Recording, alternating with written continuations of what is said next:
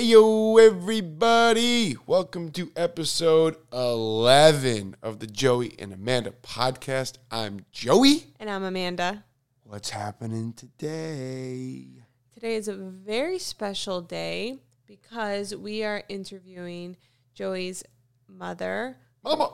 Who also happens to be an amazing artist and a curator and a photographer, and she has so much experience in the art world. Um, this and is she's going, a super mama. She is a super mom.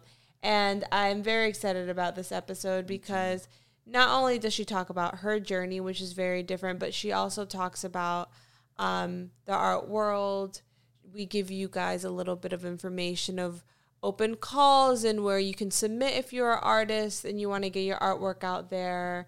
Um, and what her advice is for artists that feel a little lost. And I think that's always great to listen to from somebody as experienced and educated in the art world as she is. So she was so awesome on here. I'm so proud of her and proud to be her son. And I can't wait for you all to listen. Yes. Come on in. Right? All right, let's just do it. Okay.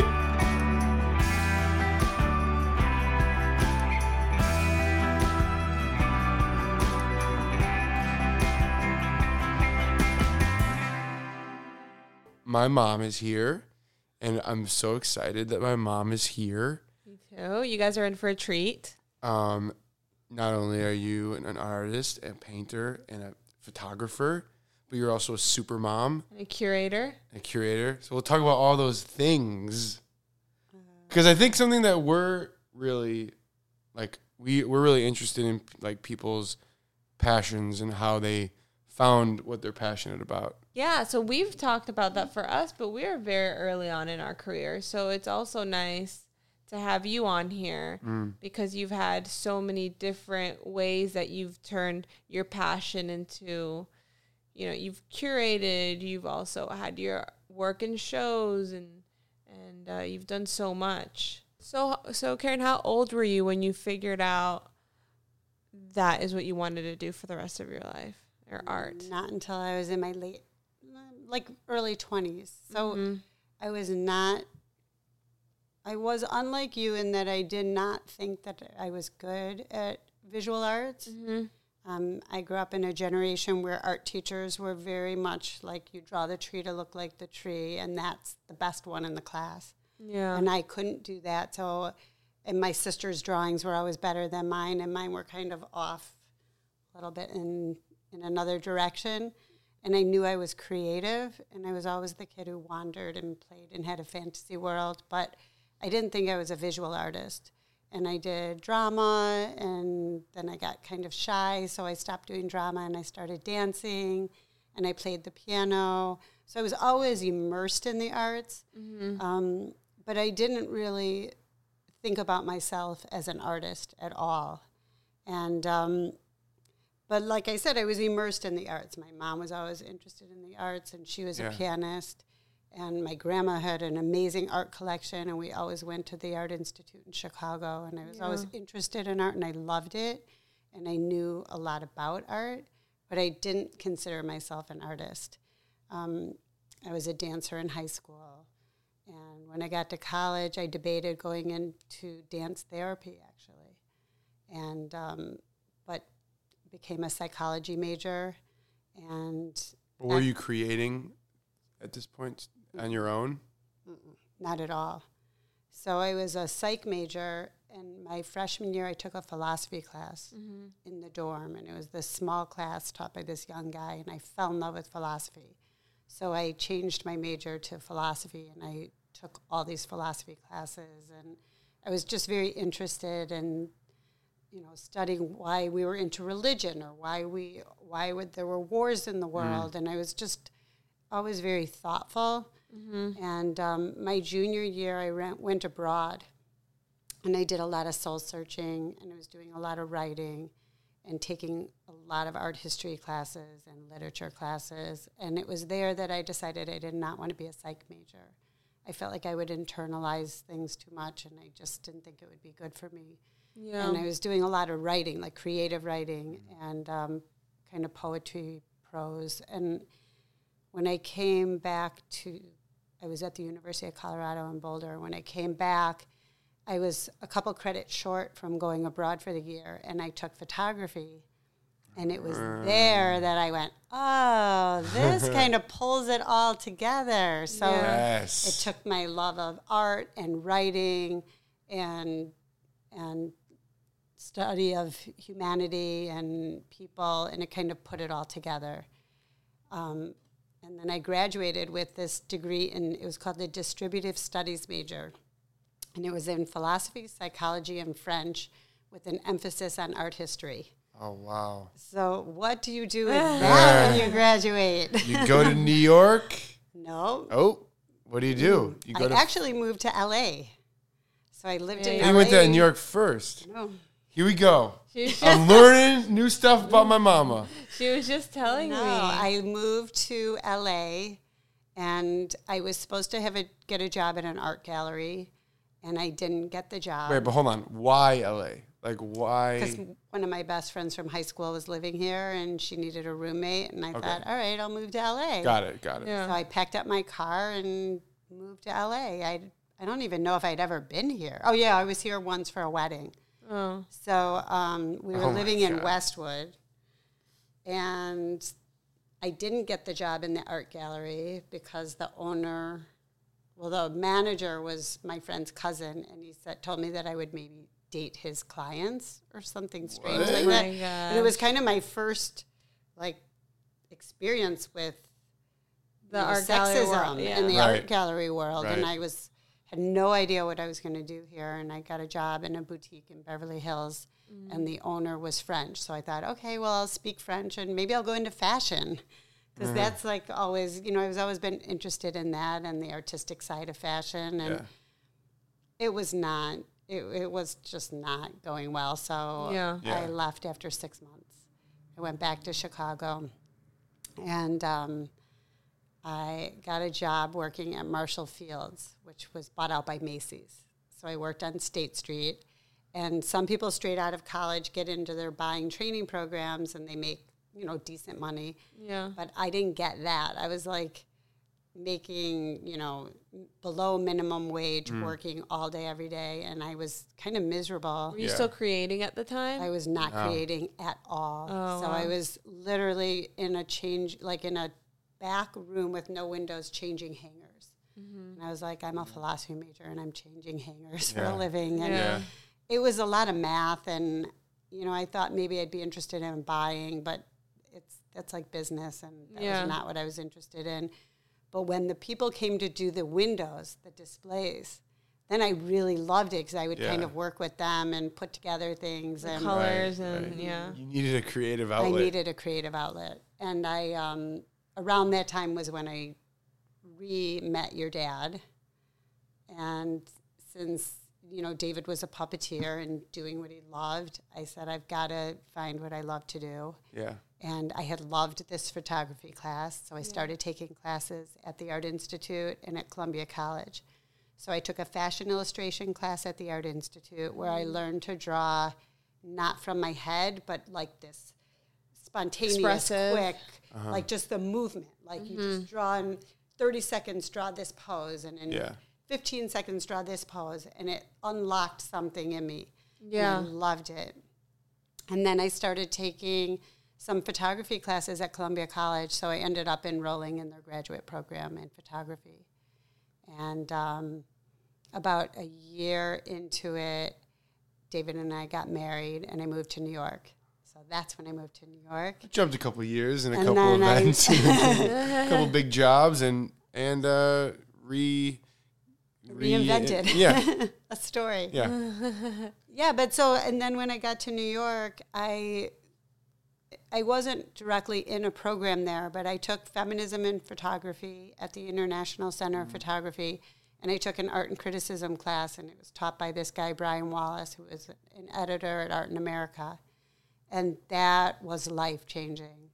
And so I ended up applying to that program through mm-hmm. N Y U and the International Center of Photography, and it was amazing, and I'm still close to my mentor, Eileen Kixis. Who's yeah. so awesome. She's...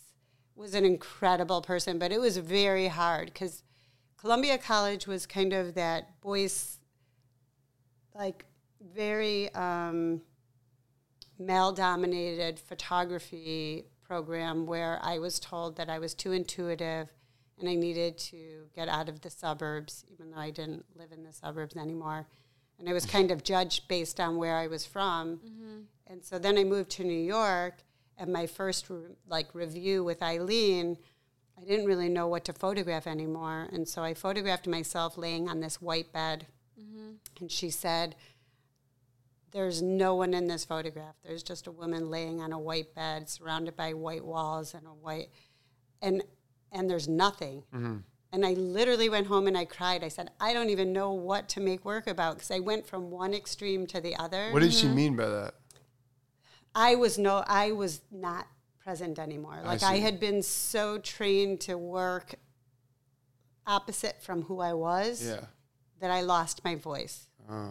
And and I remember one of my first reviews with her, she said, I every time I spoke, I had this like shaky voice and I was really Hi. nervous. Hi.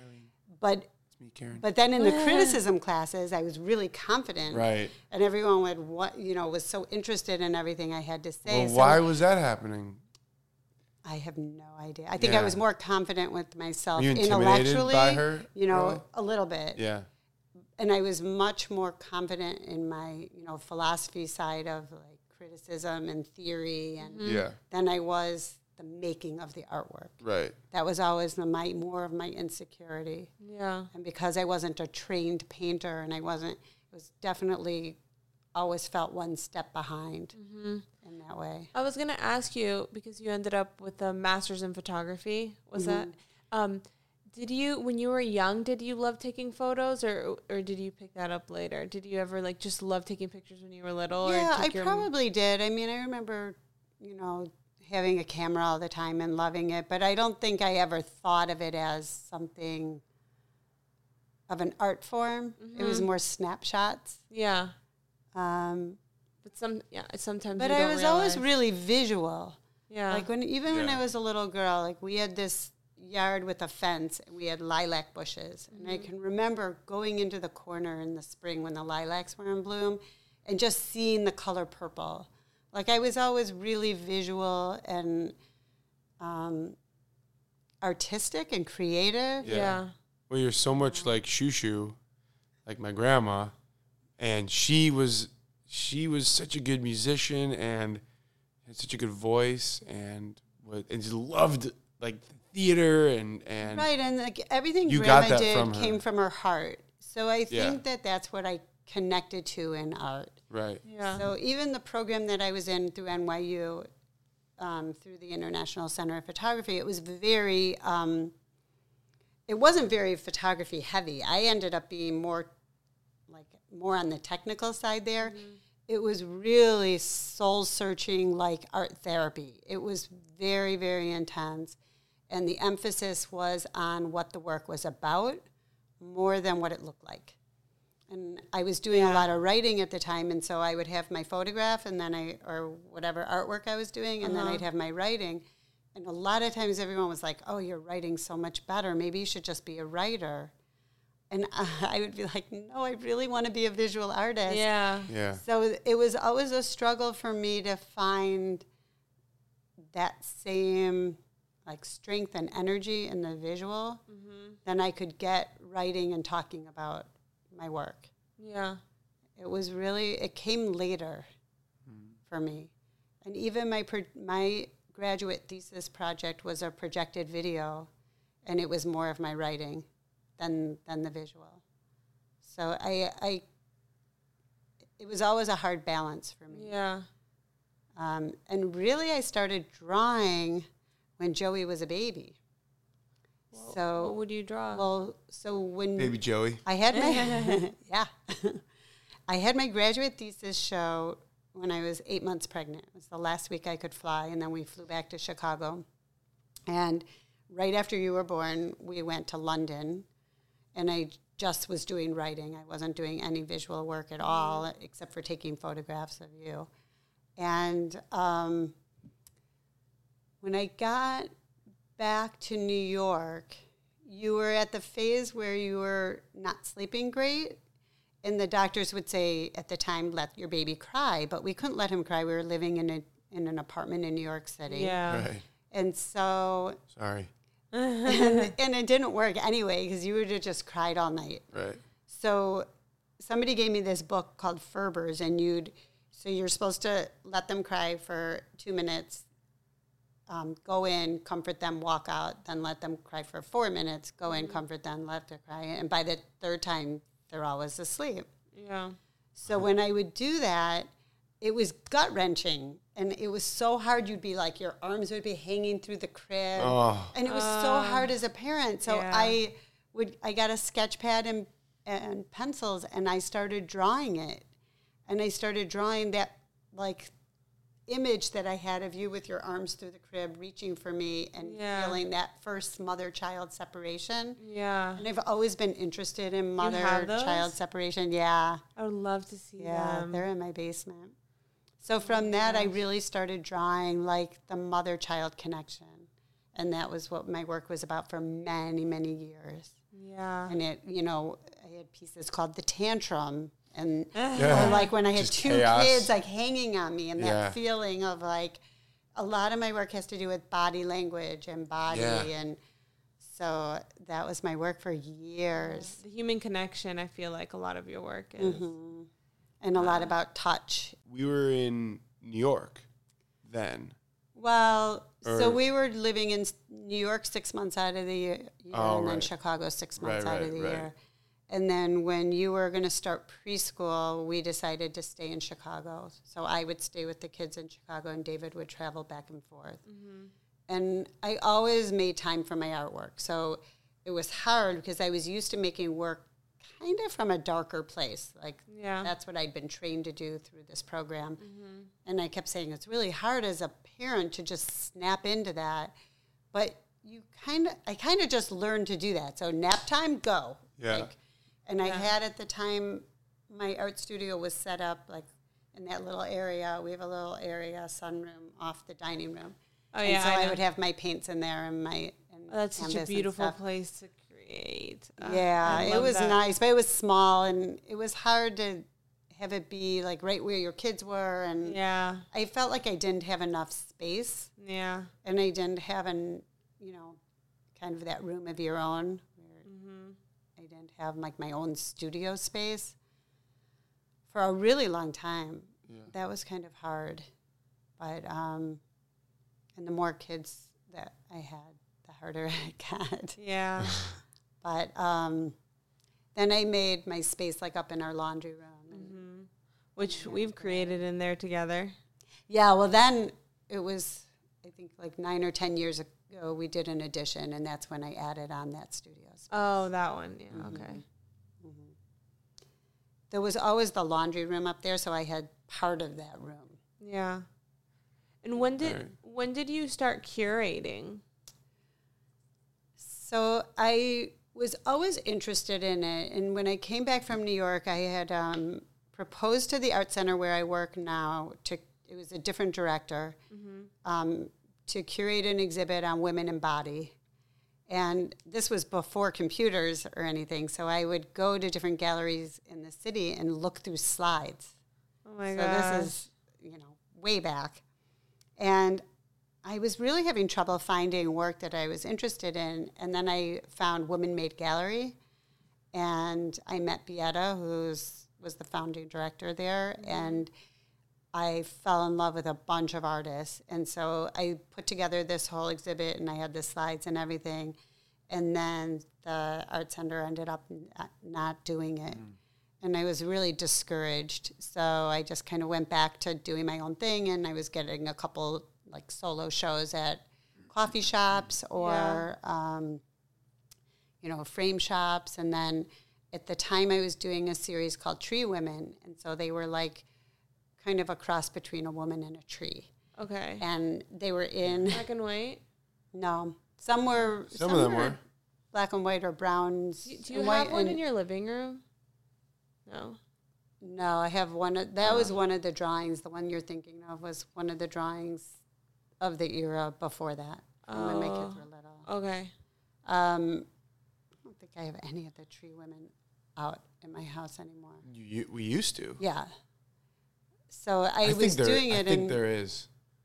Maybe in the maybe. bathroom. Maybe. Downstairs.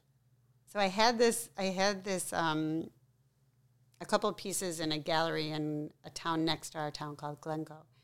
And one day I was walking by and I noticed it wasn't in the window. So I went in and I said, what happened to that piece? Did it sell? Like, I'm thinking maybe it sold. I was yeah. all excited. And he said, oh no, a woman saw, you know, a vagina in it. And so she's, he's like, so I had to take it out. What? Well, tree women, it's the knot of the tree is like a womb. Yeah. And I was, oh, well, it's a small town. So I went to Women Made, oh and I God. said to Beata, okay, now I've been banned from Glencoe. Yeah. I think I've hit the pinnacle of my career. Oh, no. I was kind of happy about it in a way because it was like, I, I felt a little bit stuck. Mm-hmm. So for a lot of years, it was like I had these two separate lives. I had my life as the suburban mom raising my kids, mm-hmm. and then I had the secret life of the artist. Yeah. And they were really separate. And until I really started showing more around town, and people would come yeah. in and go, I had no idea you were an yeah. artist. Oh, my gosh. It was really funny. It was like I really kind of kept them separate. Yeah. Kind of like how you kept your your, your uh, party. And oh, when I was in college? Yeah. yeah there was like, you that know. That reminded me. Party. Uh, yeah, it was like Party true. Joey in college, and then the other guy was. Like uh, your, like the frat had no idea that you were in the. No. Or most of them. No, so they didn't fun. know I was like, you know, going out at night to go do some Shakespeare. And on the flip side, you know, my Shakespeare castmates didn't know that I was heading back to the frat right after the play. That's so true. Yeah. That's funny. I but once I that. once I did, well, I don't think I ever really linked the two worlds. Like, because you did. I mean, I you, did. You, you, yeah. you did. No, and now I'm. I totally yeah. do. And like, you know what? I, these aren't comparable, first of all, because because I knew the whole time that Party Joe was a phase, and I knew it was like something I wanted to do for maybe a year at the most. Right. It wasn't because I didn't want to share both parts. They just were just so... happened to... Right. And it was hard for me at that phase to get my work out there. Like, I remember calling Eileen saying, I just, I feel so stuck. Like, I don't know how... to get it out into the world. Yeah.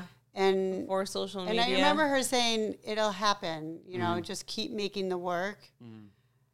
And so I did. I just kept making the work, and it yeah. piled up in my studio, and it piled up in my house, but I just kept making it. That's, and it kept getting better. Yeah. And so um, really what happened was, so... before Phoebe was born, so this is almost twenty years ago, I found out that I had the gene for breast cancer, the B R C A gene. And it was interesting because I had done work about genetics even in graduate school. I was always interested in genetics. I made a book called Bloodlines when I was in graduate school.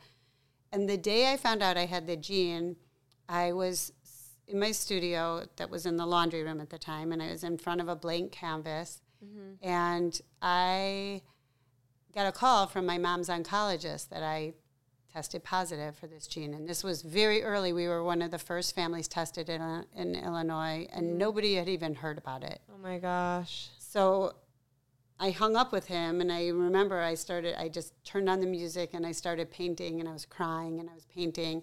And this storm was coming. So this storm is coming, and the, the skies are getting blacker, and I'm just painting and crying, and um, Joey's brother Noah was a baby, and he was up in his room napping, and the storm was coming, and the alarm started going off right as I finished the painting. Mm-hmm. And I remember I grabbed Noah from his crib, and I took him down to the basement, because there were like tornado warnings. Oh my God. And it was called a microburst. Oh yeah. And the microburst hit. And I think Dad picked you guys up, and I was we had at to, Papa's. We had to go to Papa's. Yeah. And I didn't tell anybody about the gene because we ended up having to stay at Papa's overnight because we had no power, yeah. and it was yeah. like it was a storm. It yeah. was yeah. like in was every crazy. way. And yeah. so this piece is called The Storm. That's oh the one God. that was hanging in my living room. It's in my bedroom now, though. Oh. And um, I want to see it again now with new eyes. Right. Yeah. Background right. story. Um, there's a lot in it.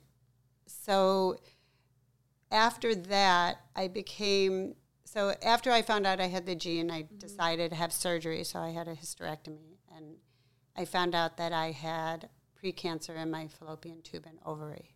Mm-hmm. So it saved my life. And my doctor at the time asked me if I was interested in hooking up with the com- company that discovered the B R C A gene, yeah. called Myriad, to become a patient speaker advocate. And I did. And when I went there, it was a three-day seminar on the art of storytelling. Mm-hmm. So I brought slides of my work as I told my story. Yeah. And it was like a huge hit. And people were like, you should put together a book. And so I started to put together, I made a book called Bloodlines. Yeah. And then I um, went to the director of the art center at the time, Gabrielle Russo, and I said to her, I'd like to do an exhibit on breast and ovarian cancer, and this is why. And I showed her my work, and she loved the idea, and she, her sister had breast cancer. And so I just, I put out a call for entry, which is, you know, an open call. Different artists throughout yeah. the country can submit work. Yeah. And this was still at a time that you submit on a C D. So yeah, I'm trying to think what um, year. This was like... This was two thousand ten. two thousand ten? Mm-hmm. Can I can I just say something uh-huh. really quickly? Really? For people that are listening that are artists, um, Caren Helene Rudman, if you look her up on social media or her website... You always have open calls. You're always looking for artists because mm-hmm. she she's cura- she's constantly curating shows. So I think a lot of artists that are listening are always wondering where they can submit. So I just, wh- so where do you think, it, where is the best place they can submit their work and see what you have going on? All of my calls are on the art center h p dot org. Okay. So it's just write out the art center h p dot org. And okay. if you go into... Um, exhibitions, it's an open call. You, like you click yeah. down, it's an open call for entry, and you click onto them. And I think I'm up to the fall of two thousand nineteen. There's open calls. There's a bunch um, coming up. Mm-hmm. The, the next one is Inside Outside, and the one after that is the Impact Color, Impact Black and White. Oh, and um, you start, that's the one that you were those are the next two, bit. yeah. Oh, yeah. Those are so and those great. ones, I'll, I have guest jurors, so I don't jury those. I help mm-hmm. with the deciding, and I hang them, but I don't yeah. choose the work. So you were saying... Okay, so in two thousand ten, I put this call for entry out, and I had no idea what I was going to get. So I was really nervous. Like, I, yeah. I had no idea. I thought, I'm going to either just have my own work, or, I don't know, this could be a disaster. Yeah. And so...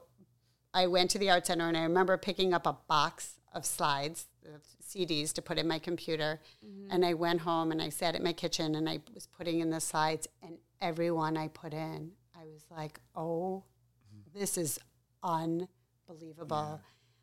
Yeah. It's like if I could have handpicked work to fit that theme. And it was all different mediums. There oh was a woman gosh. who knit these sweaters with like appendages that came out, and Uh, it was just mind-boggling. The God. work was so beautiful and yeah. so powerful. And um, I did a bunch of these like large paintings for it, and it was a huge success right yeah. away. And yeah. um, a friend of mine's husband worked for Medline, which is a medical supply company mm-hmm. in Illinois. And um, he ended up inviting the owner of Medline to come and look at the exhibit because they had just done the Pink Glove campaign, and they were doing a lot with breast cancer. And so they sponsored the exhibit to travel. Oh, my God! And it went to different cancer centers throughout the country. And actually one of them was the University of Arizona um, Cancer Center. Yeah. Oh, my God. That was you, amazing. You came, you so came. I came a couple times. Yeah, and, it was so fun. Oh, it was amazing. And yeah. I did workshops every time. And they paid me at each location. They built these huge crates. Yeah. And I'd have to, like, pack up the artwork and load them in the crates. Yeah. yeah. And then unpack them. And sometimes I was by myself doing it. And oh it my was gosh. crazy. But it was such a good experience. I learned so much. Yeah.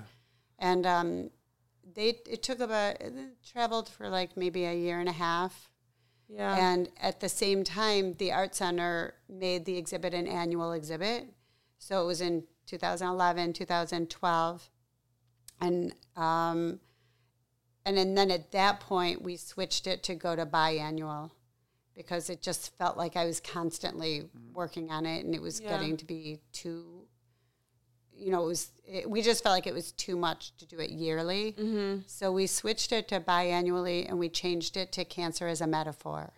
So it wasn't just about breast and ovarian cancer. Mm-hmm. And because I had so many people say to me, oh, my God, I've been touched by cancer. I'd love to participate, but it's not breast and ovarian. Yeah. And I felt like I still could, you know, have breast and ovarian cancer in right. the exhibit without it being the yeah. only theme. Right.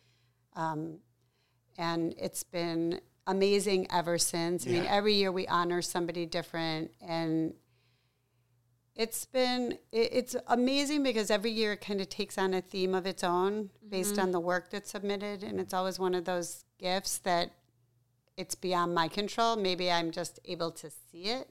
Mm-hmm. But, like, one year when we were honoring Grandma, when we were honoring my mom, my mom was a connector. So she connected with everybody, from people in grocery stores to neighbors to anybody. Yeah. yeah. And that was kind of what I was thinking in my head. And the series of work that I had for it were images of all of us holding my mom's hand, you know, as she was ill. And then I turned them into mixed media pieces. They, they were, were the, so beautiful. The twelve by twelves. And those were just unbelievable. And all this work submitted happened to be that year. Like, Amanda, you submit those pieces, and it was a man and a woman mm-hmm. side by side. And then another woman, um, Chandrika Marla, she had these two, like, shoulders side by side. Yeah. And one woman had um, holding hands with her doctor. And, like, it, the whole exhibit seemed like it was about connection. Yeah. So, you know, that was one year. One year I had all this stuff that seemed like out of darkness comes light. It's mm-hmm. a lot of from dark to lightness. And mm-hmm. um, this last year, in two thousand eighteen, um, we honored Jackie Sabbath, who was a good friend of ours. Who she was an exhibiting artist in two thousand sixteen, and it was actually the last piece she had ever made. The black and white painting. Mm-hmm. I remember yeah. it. Can you so, tell that story right now, actually, about Jackie and yeah, that painting? Oh, that's an amazing story. So Jackie um, is a friend of mine's mom, mm-hmm. who is an amazing artist, and she's a sculptor. And she and I always had that, like, little secret connection through yeah. art, yeah. you know, and yeah. she broke her pelvis one summer, and I brought her these watercolor pencils that I was using and that I loved to use when I traveled. And so we always had that connection. And I was having a hard time with the two thousand sixteen exhibit. I was honoring my mom. Mm-hmm. I was having some difficulties with the art center. They didn't end up putting the call for entry out. It was like a weird transition time there. Yeah. And so I didn't have enough work. And I was hanging the exhibit the next week. And I was at a Labor Day party at a mutual friend's, and I saw Jackie, and I knew she was going through some treatment for a blood cancer disorder. Yeah. And I said to her, do you have any work that you could put in this exhibit? And she's like, oh, I would want to make something. I said, you don't even have to make anything, just anything you have. Like, I love your work. And yeah. all night she was coming up to me, and she kept going, I, I see this woman. She's backed up against the wall, but she's moving forward. And And I kept saying, you don't have to make anything. Like, yeah. I'll come over and just pick out something. Or Cindy, you know, her daughter has something. And she left that night, and her daughter said to me, Caren, she's really so tired. I don't think she's going to be able to paint something for it. I said, she doesn't even need to. I'll just take yeah. something at your yeah. house. And the next day I was walking around the block with David, and my phone rang, and I answered it. And she's like, Caren, it's Jackie. Hi. She goes, I woke up early this morning. I went to Blick right when it was opening, and I bought acrylic paints. I've never used acrylics before. I always used oils. But if you like it, you know, I'd love you to have this piece. And I'm like, oh, my God, this is amazing. I yeah. love it.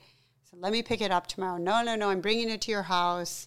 She brought it over. We wrote her artist statement standing in my driveway. The piece was beautiful. Beautiful. Yeah. So it looked like it was black in the background and this white figure kind of from behind. Mm-hmm. And then when you look closely, it wasn't really black. It was like shades of purples, and, and then the sides of the painting were red. And so it was just a really beautiful, powerful piece. And um, when I was hanging the exhibit, I got a text from Cindy, her daughter, saying, we're not going to make it. My mom is not feeling well. I'm taking her to the hospital. We're not going to be at the opening. Yeah. And she never got out of the hospital. And it was the last piece she made. After a lifetime of, like, a prolific amount of work. Yeah. So we honored her in two thousand eighteen, and it was really amazing. And the theme was, like, the year of color. Yeah. And it was just this idea of things aren't always black and white. You know, there's there isn't just life or death. Like, we live on through our art or through our children or something that we leave behind mm-hmm. in a memory or some way that you've touched somebody's life. Right. And I felt like that was the theme that came out of this exhibit. It was really, it was so meaningful. And her children ended up setting up a Jackie Sabbath fo- foundation at the Art Center. Mm-hmm. So it's an exhibition foundation that supports public education outreach and exhibitions. So it's oh. amazing. So the, her her name now lives on in yeah. so many other ways, too. Gosh, it's Mom, what you're doing there is unfreaking believable. Wow. Yeah. It's amazing. It really is. So I went from just doing Voices and Visions. So the yeah. exhibit's called Voices, Voices and, and Visions, Visions, Standing on the Bridge Between Health and Disease. And I know it's long, but I just felt like the standing on the bridge between health and disease was such a big part of it because cancer is just the metaphor. Right. We're all, we all like enter that bridge at some point in our life. Yeah. Like, we're all faced with our immortality. We mm-hmm. all go for mammograms every year. We all, you know, have doctor's appointments or have the fear or worry. I mean, Joey's seen and had a lot of loss in his life, and I've watched two people close to him, you know, really struggle with cancer, and it's hard. And yeah. and there's always there's. rarely anybody in the room who hasn't been touched by cancer at the openings or yeah. or when I speak. Or even if they haven't hear or know somebody who have and have been the support for them. So I think that it's that it's bigger than just cancer, but cancer is such a perfect metaphor. Yeah. yeah. And I also feel like when when it comes to cancer, the words we use are so symbolic. Like when somebody has cancer, you say, you're going to fight it. You're going to be right. a survivor. Right. You know, you battle. Like mm-hmm. the words we use are so specific to cancer, mm-hmm. and and they're all about strength and finding strength. Mm-hmm. And the other aspect of Voices and Visions, the voices part, is I ask a different question every year. Yeah. And anybody can answer them. We put it out to the community. Yeah. So, like, the first year I asked, how do you detach from your body as you head into surgery? And I think the next year I asked, um, how do you find strength in pain? It was a line in a, I think it was an Avett Brothers song, or um, do you remember? I'm trying to think of it. It was a line in it about finding strength in pain. I thought that was such a good line. And so many people feel like, well, even the first year, my first response was, I've never felt more connected to my body in my life. Or, you know, people talk about how they find meaning when they face diagnosis mm-hmm. or lost somebody, that it made them feel, you know, something in a deeper way or yeah. on a deeper level. And I think that's why I do it. It's so, uh, and you do such a good job. And, and you're also a connector, too. You said, you know, your yeah. mama is like that, but so are you with, with the arts. But that's what I love about art. Like, for me, I don't, I mean, I love looking at it visually, but what I love is finding the humanity in it. Like, what it, what is it saying about us, and how does it communicate, and how does it connect us to each other? So, like, all the exhibits now that I curate, now that I'm officially their curator at the Art Center, they all have to do with something that has to do with us as people, as a culture. Mm-hmm. And each exhibit we try to do something also to give back. So, like, when you were the guest juror for Food Glorious Food, mm-hmm. we had a food, we collected food at the opening for a food pantry. And um, when we had an exhibit about homelessness, we um, collected a coat drive. That was such so a great, that was, that was a great, great exhibit. One. Yeah. That was an amazing exhibit. I, w- I wish one? I went, no. Yeah. That one was really good. Why was I there? you were there. It was over Thanksgiving. Oh, yeah. Yeah, yeah, I was with my family. So that exhibit was um, Wendy Abrams, who's a, an activist. She's an eco-activist. She did the Cool Globes that traveled internationally. Um, she was my guest juror for an exhibit I did called Eco Art. And when I met with her to go over how you juror and how you do the computer stuff, she said, you know, I have this project. She started to say, I'm not an artist, but I've been buying these signs from homeless people, and I really want to exhibit them. So I sent her the definition of a conceptual artist. So I said, you have to stop saying you're not an artist, right. yeah. and now start saying I'm a conceptual artist. So she did the Cool Globes, and now she did this project. So she framed the actual signs in these white frames with white mat board, and they were so powerful. So there were the, the signs of, of homeless people that they made. Did she, she buy it from so them? So she buys it from them. And each one has a more interesting story than the next. Yeah. But what I loved about it is that... It's so unique. You know, it's it's one thing to say you're going to do it, and it's another to actually do it. And mm-hmm. and she does it when she travels. And so imagine that you're traveling somewhere and you... you know, go up to somebody and say, I can I buy your sign? And she gives them twenty dollars. And and then you have to carry the sign the rest right. of the day right. and pack it in your suitcase. And so it's, you know, it's really, you're going that extra step. Yeah. And a lot of times she's built relationships with the people who are behind the signs. And that's really her purpose in doing it. Mm-hmm. So she says, I'm not trying to, you know, fix homelessness or find a solution for it. Her... Her intention is really to build empathy and to help people see the humanity behind them. Mm-hmm. And for me, what I was struck so much was the handwriting. And so many of the signs, they were beautifully written or decorated or had an emoji on it or a smiley face. And right. how many said, God bless you and thank you. And, you know, one person wrote, this is awkward for me too. And yeah. and then some were funny and were yeah. like yeah. and had sense of humor, and some yeah. had were political, like yeah. a lot were a lot were political. Yeah. And so you think somebody who's living on this street can't worry about our education department and and Secretary DeVos, you know what I mean? Yeah. Like, and and they do, and so it was really powerful. And so the theme of the Art Center, so Wendy's project is called Invisible Words. Mm-hmm. And I said to her, well, we need to tie it into a theme overall in the Art Center. So I said, how about we do the art of giving back? So everything we did in the Art Center had an element of art and service. Yeah. So another artist that I had was Kelly Matthews, who is a good friend of mine in Chicago. And she, they had done an article in the Tribune on her recently before that, um, that she has bipolar disorder. And she called me up. She goes, well, I'm facing my fear. You know, I'm now, it's out that I have this. And, yeah.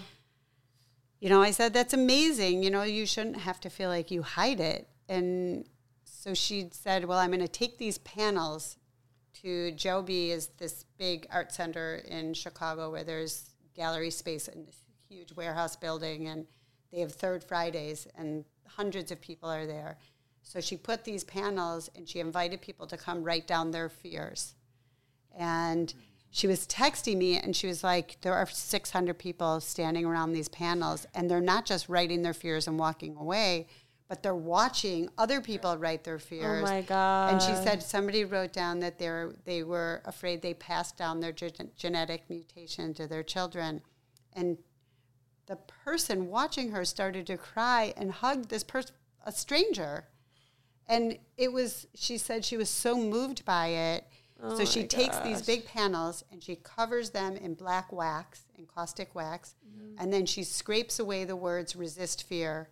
And you can just see the scribbling of color behind where the words were, where the words resist mm-hmm. fear are. Uh-huh. And so we exhibited, she has like two hundred square feet or more.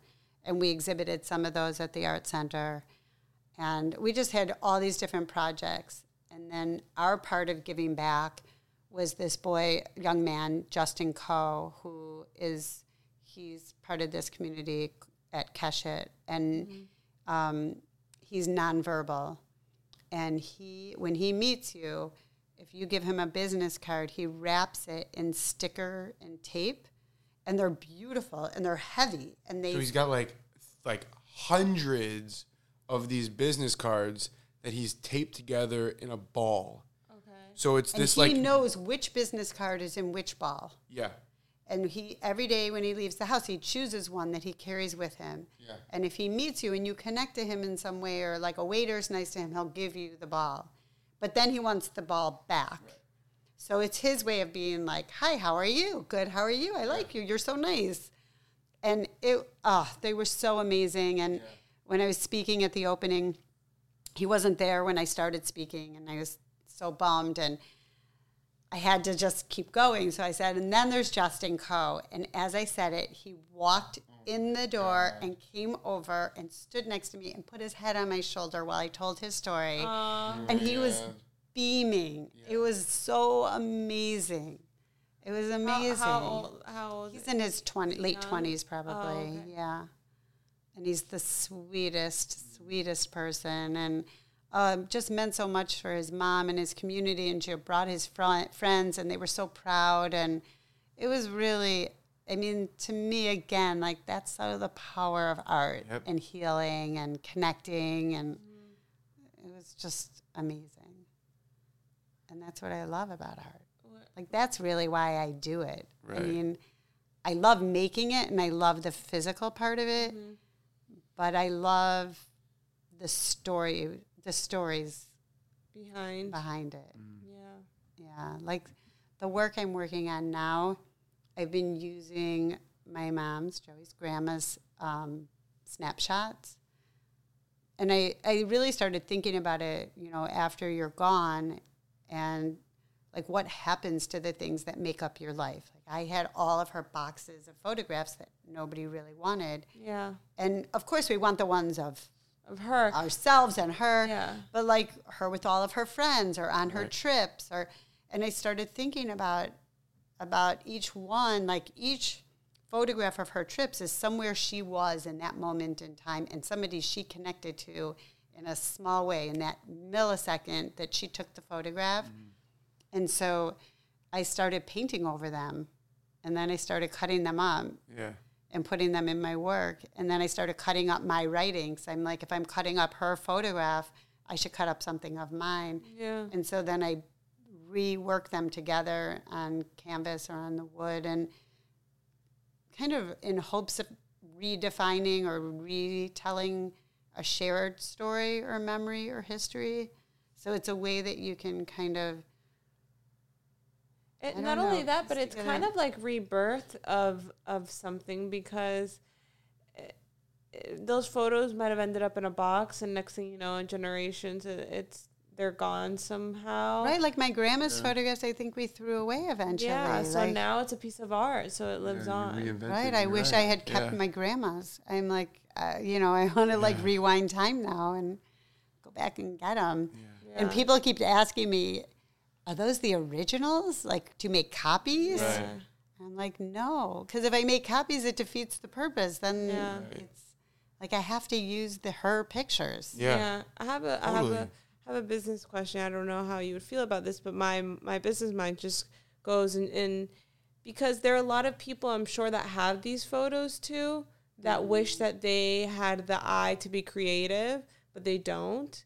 Would you do this for other people, or is it something that you rather just do for yourself and for? Like I don't know. And I've asked people, you know, I've wondered about that too. I think I would be willing to try to do it, because mm-hmm. I think it would be an interesting. They're so beautiful. Yeah. And I think that. Would you want to know about like the relationship between. Well, I think I would ask yeah. the person to do some writing. Yeah. No, just do some writing, or tell a little bit of a story and cut up their writing. Oh, because yeah, yeah, yeah. the words yeah. are a big part of it. Right. Mm-hmm. Yeah. You know, it's kind of piecing those two things together. So I I would be interested in doing that. I think it would be an interest, a fun project. Yeah. I thought you would like it too, because then it, it's, you know, the story of, of and sometimes we... We went to, Joey and I went to a market not too long ago, and we look at these photos, and you can tell these are just like black and white old photos, and we were like, what happened in this person's life? Right. Like, it's kind right. of interesting. Right, it totally. is. That would be a fun project. I don't know, dude. Yeah, like, I would definitely. I'm sure there's be so open. many people who have like photos like that who like maybe they're not in them, but they belong to somebody who these photos were passed down to, and, and they don't want to throw them away. Yeah, right. so having so an my art friend Jackie piece. keeps saying somebody should commission you to do. Something. Yeah. yeah, yeah, really cool idea. Really cool idea. Yeah. Yeah. That is awesome. Uh, Mom, I'm so proud of you. Uh, Thank you. You're the best. You're the best. But I, I think, like, when I look at what you guys are doing, I think it's amazing that, you know, for me, it's been harder to find the, like Amanda and I were talking about it today, the business end of it or the financial end of it. And I was saying, I was telling Amanda earlier she, her, that... her business mind is phenomenal. Well, the other thing, it's like I was telling Amanda when I was in graduate school, it was like, it was an era of kind of rebelling against that. So mm.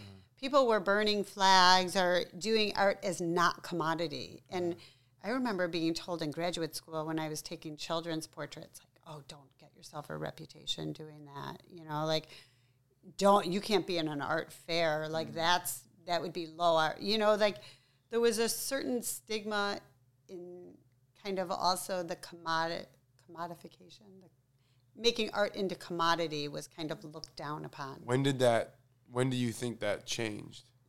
You know, I think this was post like Warhol to Cindy Sherman to like all uh-huh. these people who were wildly successful in their yeah. lifetimes. Yeah. That was a new concept. Right. So like traditionally in art, artists did struggle while they were alive. But they struggled they until died, they died. Right. And then that changed in the sixties and seventies. So then I was in like late eighties, nineties, yeah. and it, it just cycles like that. Yeah, and you now, know? I mean, there's so many artists, even on Etsy or... Yeah. And in my mind, I always think, okay, what are you really good at? And then what are other people not good at, but they wish that they can have...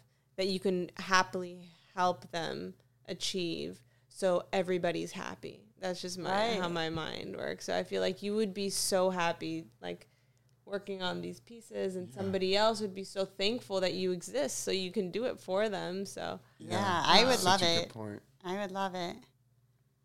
Yeah, we need to do... Um, well, like, Redefining Beauty when I did that project, and that's ongoing. That I continue to do, but that was a project I started... Um, before, it was in between one of the years for Voices and Visions, but um, women shared images of their bodies after going through a mastectomy or radiation mm-hmm. or a biopsy, and I would turn them into mixed media. So they were I remember the they're so beautiful. eighteen by twenty-four sheets, like unstretched mm-hmm. canvas sheets. And for everyone that donates a picture, I would make them a piece. So that I didn't feel like, and I felt like it was always a collaboration and it was nothing, you know, I turned them into these beautiful pieces because mm-hmm. it was redefining beauty, and I didn't want them to be like the Scar Project or something that was shocking or yeah. like these were, you know, it's, you don't even always know what you're looking at. Yeah. And then I did my own, like I did Previving from there, which was three hundred sixty-five of my own process of dealing after the mastectomy and Yeah, if yeah. people didn't catch that three hundred sixty-five pieces of artwork that she did, something that I'm, you know, talking to you, that I'm hearing that it's something that a lot of people ask me, and I hear this over and over again from, you know, people like you, or, or I even give this advice. So many people feel lost in the art world sometimes, especially in the beginning. Not everybody has, like, yeah. you know, what they want to do. But the one constant that I find, just like you just said, is just keep creating. Just keep creating. You'll figure it out. People always ask me, like, how do you find your style? It's like, if you do something one thousand times, you won't have that question anymore. Right. Because you'll figure it out. And it has right. to come and from I within. And I change. I change, like, my mediums a lot. And yeah. I I change as a person. Projects. I tend to work in series, mm-hmm. and so my series change or seasons. I f- is what I say. Yeah, like yeah. well, I did the Previving and and Redefining Beauty. That took me years, years. I, I mean, I don't even know how many years that yeah. took. You yeah. know, three? Yeah. I remember when I finished Previving, I was like, what do I do now? You know, because yeah. every time I went in my studio, I knew what I was going to do. Yeah. And then I don't remember what I did right after. I well, think I always, started the hands. Always sort of had that, like with the tree. With right, the tree I do women. series yeah. forever. Then, I think every artist does yeah. because we're always changing and evolving as humans. So, you know, when you're in different stages in your life, if you're you move to a different house or if you have a child mm-hmm. or some... somebody passes or anything, it, it completely changes you and your art right. will right. will change. But I tend to work like in series so that like I'll have like one body of work that goes together and then yeah. another body of work. Mm-hmm. Like your drawings. Endangered Species these, collection for two yeah, years. Right. Yeah. People would have thought that I was just painting animals and that's yeah. just what I did. And they right. have no idea that I would do the small drawing like right. Yeah. Right, right. Um yeah. so I think Yeah, so for people that are so worried, it's like, don't even worry about that. Just work. I think they get stuck sometimes in, in like, what should I do? And it's just like starting is always the hardest part. Yeah, that's true. But but once you're... And you heard it from, I mean, you've been you've been creating for so many years. I have. and I But so the hard thing for me is because I do work in series and grids a lot, it is hard... It's also hard to sell one. One feels sometimes out of context. I mean, every once in a while they do, but, you know, they're usually shown in a bigger group. Mm-hmm. And so I always feel like that's a struggle. You know, that's like a little bit of a... And, and also my work is, it doesn't photograph as well because it's oh mixed media, mm-hmm. so there's so much texture in it. So on a computer, it never really looks... It, it, that's, exactly that's how true. It does. I feel I feel like your work, um, like if, for example, I'm sorry that you guys can't experience what we're experiencing right now or what I am because I get to see her work in real life right now above our fireplace. Oh. But um, we have a couple originals. We have some in the hallway. We have one in the fireplace. We have one in the bathroom. Um, if we had a bigger home, we'd have more. But above the fireplace, I think that if we had a photo like this... Like in a room, do you think it, I think it would photograph when you can kind of see how big it is or how it can. Oh yeah, maybe. You know, I, you know, just visually that would be cool to have it yeah. in different.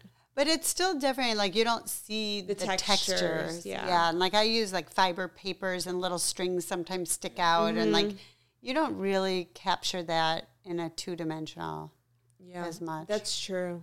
Especially the ones on unstretched canvas that aren't behind glass. Mm-hmm. Um, I love your work so much. Oh, my gosh. It's you. so good. Thank you. This was so great. Thank you. Yeah, it was so, so awesome much. to hear this. It was this. so much fun. Uh, so, wait, before we're done. I have a couple questions. I have a couple more questions, oh, but you go. No, no. I was going to I was gonna switch the subject, oh. so keep going. Really quickly. Um, so, I think if you can leave people with... Um, one piece of advice. Oh, great. Um, you're, for, you're the best. No, you're the best. It's crazy. You're the best. Um, if you can leave people with one piece of advice if they're feeling lost as an artist, um, what would it be? Just because that is a question, that's a question that I get a lot. And I answer it in my own way, but you have so much more experience than I do. So, one thing I always tell people when I speak to students or a big group or mm-hmm. if I do a workshop is that I think I think we let our the voice in our head overtake the act of creating. So we're our own worst critics, right? Like I look at my work and I'm probably much more critical of it than if you both look at my work. Mm-hmm. And and one thing I hear all the time is, you know, I don't know if I'm good enough or I don't know if I'm I'm not creative or I'm not artistic or any of those things. And I always say, like, you get dressed every day and you decorate your homes or you do. Those are all creative things that you feel confident about every day and that you do every day. And making art is the same process. It's just a diff- different medium and you're just mm-hmm. expressing yourself differently. And I also feel that If you're if you're expressing yourself and if you're if you're putting your heart into something, then it's going to have power. yeah. because it's your story and it's your voice and it's who you are. So and nobody else. And nobody else can take that away from you. And and that's what you have to remember is important. And it's not how many sell, and it's not, it's what are you trying to say, and, and are you expressing who you are to the world? And that's what's important.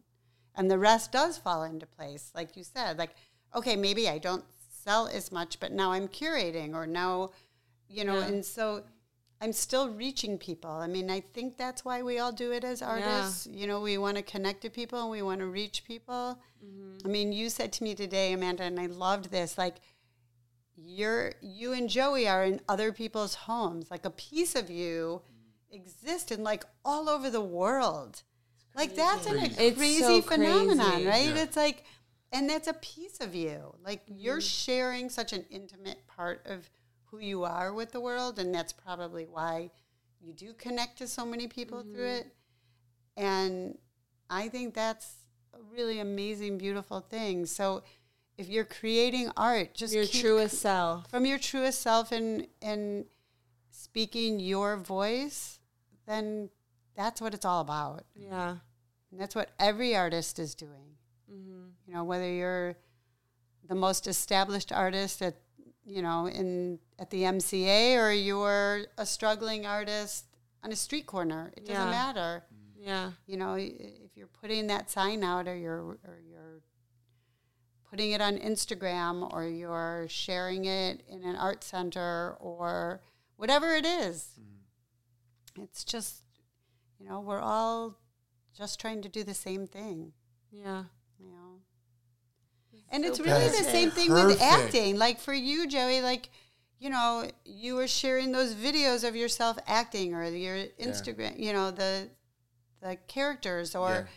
you know, doing this, you know, your the sketch comedy stuff. And mm-hmm. the times where it's hardest for you are when you're not sharing your love sure. of, uh, you know, what you sure. do. Yeah. Because it sometimes it is harder as an actor, because you, it depends on an audience. It depends on yeah. a lot of things. You know, and you need the audience right. to feed that and right. and to to share like your if you craft. Need to get your creative itch out, you just go. You just we go into a studio. Right. Yeah.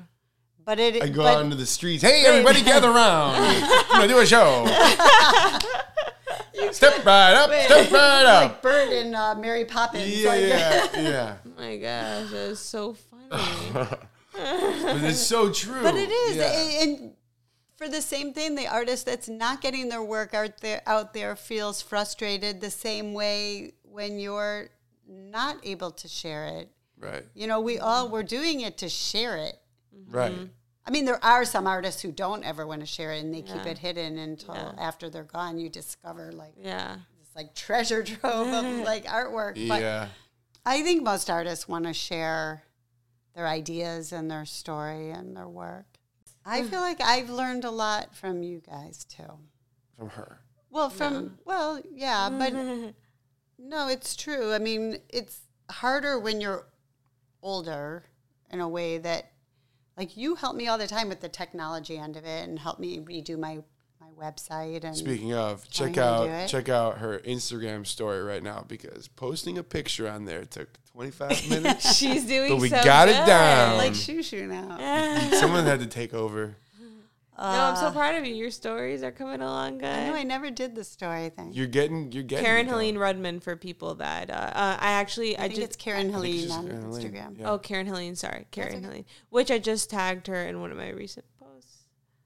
Um, so you can find her. Well, sorry, I too. Cut you off. You were saying really nice things about us. Please continue. No, yeah. I, I mean it's nice. I think that you you can always you're always have to be open to learn new things yeah. and expand how you do things and. I learn a lot from you guys, too. So, thanks, Mama. Things are always changing. But I think this is, yeah. I'm so glad that we have the honor to interview you, because I think it's always just important to connect um, people in all different stages of their career. And even though things change, there's always some type of constant that, that I keep finding, that it's just about being true to yourself.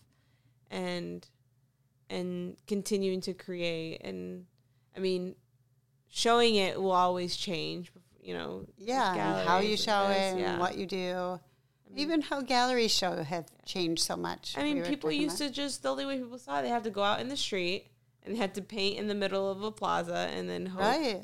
Yeah. Or, you know, in, when I was in graduate school, you had to get gallery representation to get into a gallery. Yeah. And now, you know, you can get in, you just have to give them money up front. Mm-hmm. You know, it's just changed so much. Mm-hmm. Yeah. Um, for better or for worse, it's just different.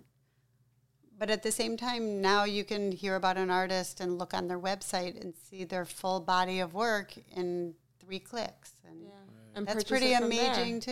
Yeah. yeah. So the most important question is, who's your favorite kid? Rank us in order.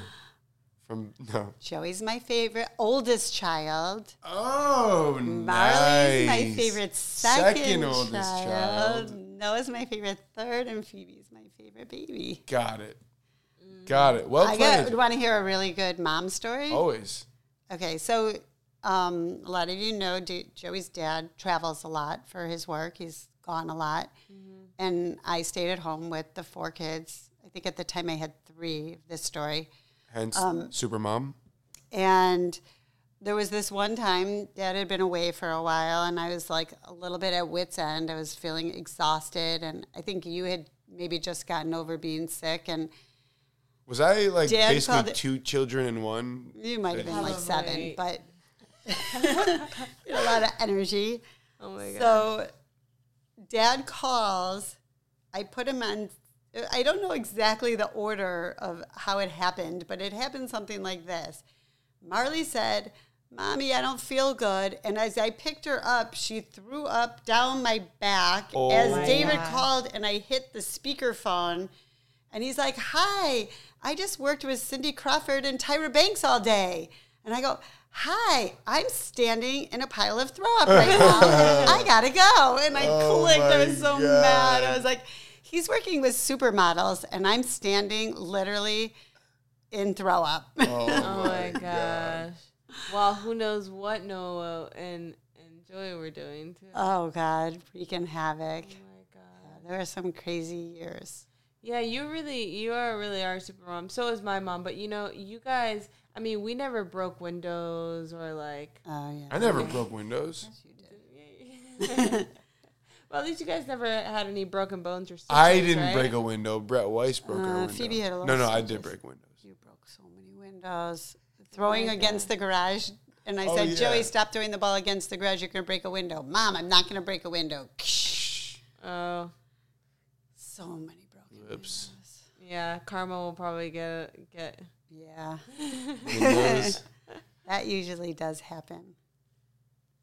Either, uh, what, yeah. what does that mean? That people are going to come break my windows? I get to be grandma, and they come to me, Daddy's mad at me. I broke a window. And I'll go, just tell him he did too. uh, oh, that's um, really cute, that'll Mom. That'll be fun. That's And really I get to get even. Cute.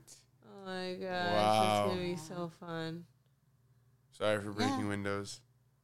I'm actually heading into the new phase of empty nesting. Years. Yeah. That's a whole Phoebe's graduating. Mo- Wait a minute. You're yeah. like, you're months away. I'm months away. Oh, my gosh. That's a whole other podcast, I feel like, you, too. You're going to be an, oh my gosh. You're going to be an empty nester this year. Yeah. Yeah. We'll have to interview you again when you're empty nester. I feel like that's a great topic of, of like, just moms that would like to, I don't know, hear the difference or just. Yeah. Well, the good thing is, like, I feel like this job at the Art Center came at a perfect time mm-hmm. because now I'm there. Definitely keeps you very busy. You know, it's a part-time job, oh, but yeah. it's but I'm their full-time curator. So, like, you couldn't have done this. I couldn't have done this five years ago. Yeah. yeah. But so much work. Only well, because David travels say, so much. I was going to say longer than that, but yeah. Well, five years right, ago. even yeah. five years ago, because only because David travels so much. If he didn't travel so much, I probably could have. Because yeah. when he's home, he's so hands-on and. You know, mm-hmm. able to help. But when he's gone, you know, I couldn't have juggled everything. Yeah. And as a curator, you don't really make that much money, so it's not like I could hire a babysitter to do it because then I'd be yeah. paying the babysitter probably more than I would be making. Yeah. yeah. That's true. So, um, yeah, so it came at a perfect time. Yeah. It really and it did. Is a dream job because yeah. they give me full reign to come up with any ideas I want. And they are so supportive. And it's so, so beautiful where you work. It's beautiful, such a beautiful gallery. Place. Oh. Great, great facility. They do amazing work. Yeah. Great classes and close, workshops. Close to home. It Two is really minutes from my house. It's, it's really a dream job right yeah. now at yeah. this phase in my life. And it's the perfect thing for you because, like you said, you are a connector and you get to do that. Right. You are also a writer. You're a, such a good writer. Right. You get to do writing. I get to write too. a lot with this. Right, all the artist statements. And so the and, philosophy, and per, you know, the yeah. philosopher in me and the. You know, I just, it ties everything together, and, the and I love part. It. It's all in there. It is. It's, it's perfect. Really cool. And I only really show my work there during Voices and Visions. Yeah. So right. that's always, like, kind of my my time. Yeah. Which is so, so great. Yeah. This so, is so this awesome. Fun. I love you, Mama. Love you. Aww. That's my mom. This has been an amazing weekend. We've had the amazing. greatest Thank time. Thank you so much for coming out so here. So fun. No, it's so magical that, like, you know, there's, like, this saying, corny saying, it's, like, fine, it. be with, it's something about, like, um, surround yourself with people that make you forget you're on, like, make you forget to check your phone. I have lost my phone this weekend. Oh, I love you that. So you many have. times. That's I'm so like, true. I was like, I don't, I don't even know where I've, I've never seen you. Wait, what does that say about me? No. Well, it's because if we're not together, yeah, like yeah, you're no, always like calling or texting. Yeah. But um, yeah, I've I've lost my phone so many times this weekend because I just we've just been bonding so much with Joey's mom that I'm like, what time is it? What day? Like, yeah, right. Where's my phone? Yeah. Um. So yeah, it's just it's been great. Thank you. You're awesome. The, awesome. You. Are you kidding me? What a way to start. Now anybody that we're interviewing Oh, next. Yeah. Guest number two. You got a tough act to follow. It's so funny. I was so nervous, but it was actually started, so much fun. It's, right? You just yeah, have to start. I Did you even start. realize we've been doing this for over an hour? Really? Almost an hour twenty. Wow. Awesome. So great. Thank you. Thank you. This has been so great. And I am so excited to have you again. Maybe when you're an empty yeah. nester, next time you come to visit, we'll, yeah. I mean, there's so many topics that we can talk about with you. So Great. until next time. It. All right. I'll miss you. Oh, oh so cute. Love you, Mom. Group hug. Love you. Group hug. Bring it in. And you know what? All of you guys, bring it in yeah, too. Everyone, in get too. in here. Get in here, everybody. Goodbye, everyone. Bye. Bye. Goodbye. And good night. Or good morning. Well, good morning.